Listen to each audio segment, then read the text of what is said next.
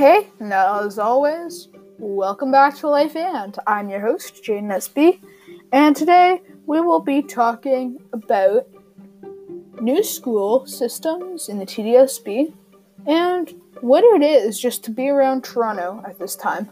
Thanks. Enjoy the podcast.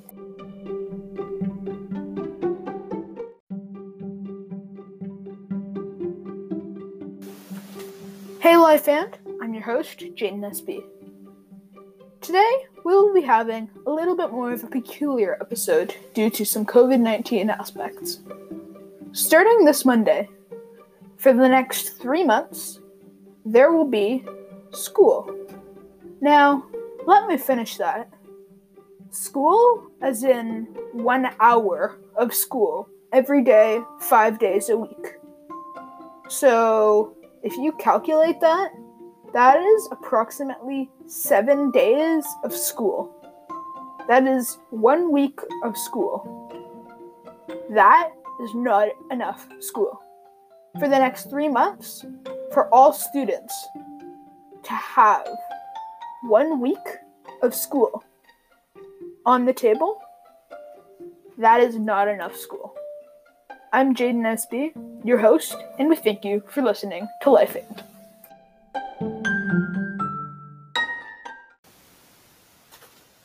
Let's just start off with opening that up.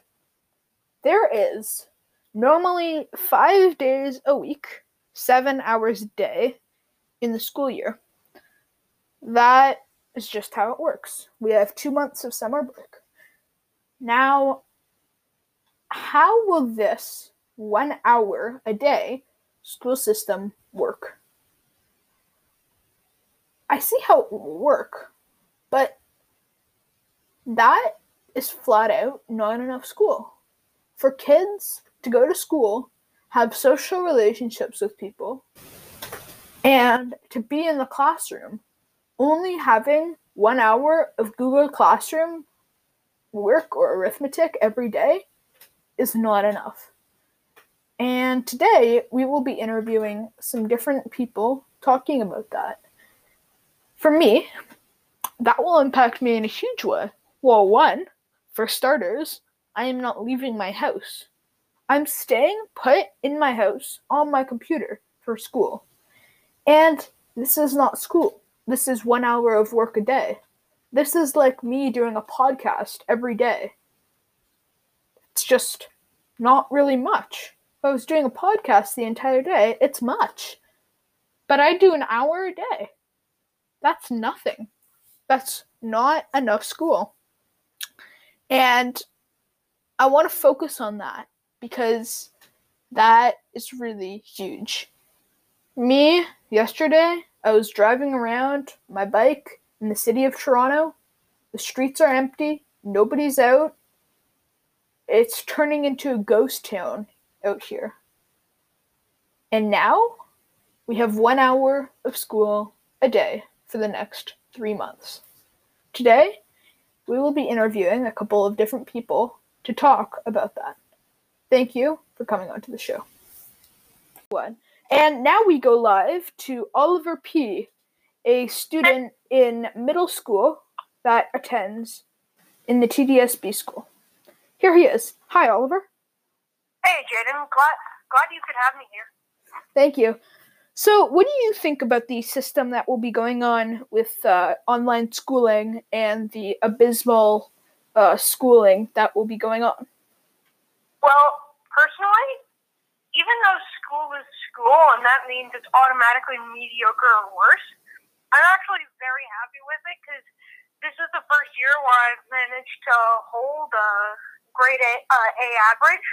So I really want that to continue on to a final report card. That's just my personal opinion about it. Thank you so much, Oliver. And uh, what do you think of? Uh, do you think this will have a like a sufficient impact on uh, the school system? I think it'll cause a push towards technology, and sadly, I think this kind of signifies the end of snow days and sick days because now that we know we can uh, attend school online, we're going to attend school online. Yeah. Um. Okay, that's uh great. Uh, thank you so much for coming onto the show with us today, Oliver. Thank you for thanks for having me, and um, have a great night. You too. Bye bye. So that was Oliver P. coming in from Toronto, a student that attends Winona Public School in Toronto. Thank you. So, um, I think that there are some pros to this. Well, one that there's going to be a lot more time to get outside, um, and that there will be a lot more online schooling when COVID 19 resolves itself. I think there's going to be like a lot more, you know, possibility to be online and there might be a lot less school because of that. And I think they still might have days, uh, even when this all resolves, that people will just work from home, um, which is has a possibility to it that now that they have this technology, and um, it's not new technology. Like our class have has been using Google Classroom for years, but the technology is um, now being able to use for classes like Zoom or uh, Google Hangouts. Um, so that hasn't really been done before, uh, and I think that will now be happening a lot more.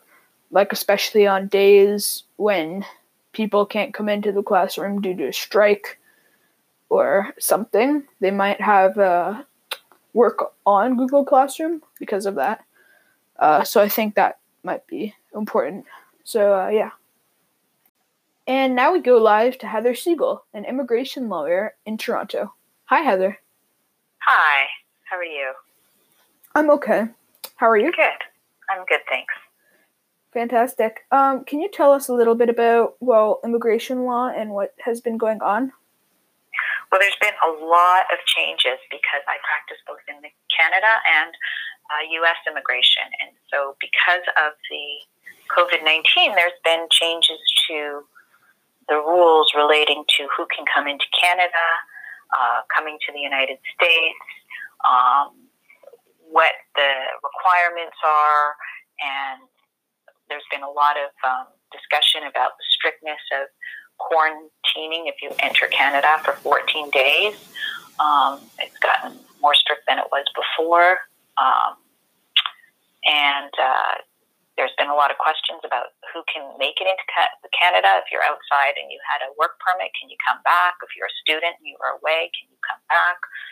If you're a family member of a Canadian citizen or a permanent resident, can you come back? What if you want to make a new application for a work permit? Can you come? And all of these questions are uh, being addressed to me uh, during my practice. So it's been very confusing for a lot of people. Mm-hmm. Thank you, Heather. Um, and can you tell me a bit about what will uh, be happening with uh, the border and um, when you think there will be people that are allowed to start coming back in? Well, people can come in if they're essential workers, and people on who have work permits or who are students and already have student permits, they can all come. Course, Canadian citizens and permanent residents can come as a right. But when can tourists come back? That is a big open question. Nobody knows the answer.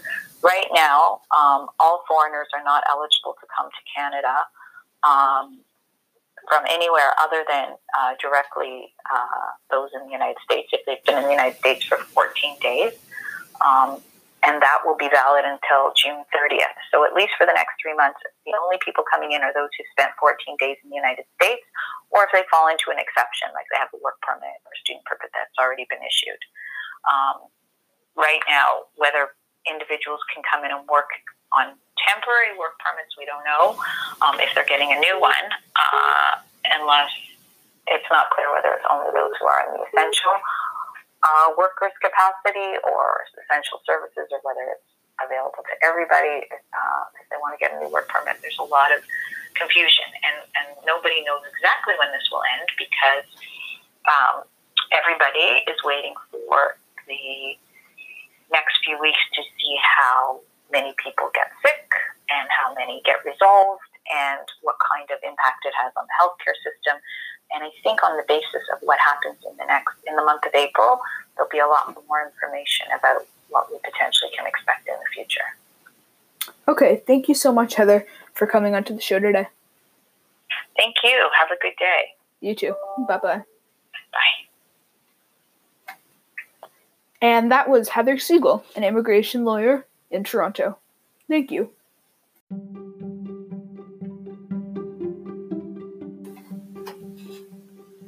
So that will conclude our podcast for today. We might hear more from it next week when we begin the schooling system. Thank you so much for listening to Life and, and we hope you enjoy. You can listen on the official Anchor website, on Spotify, or Apple Podcasts. Thank you so much. Enjoy the rest of your day.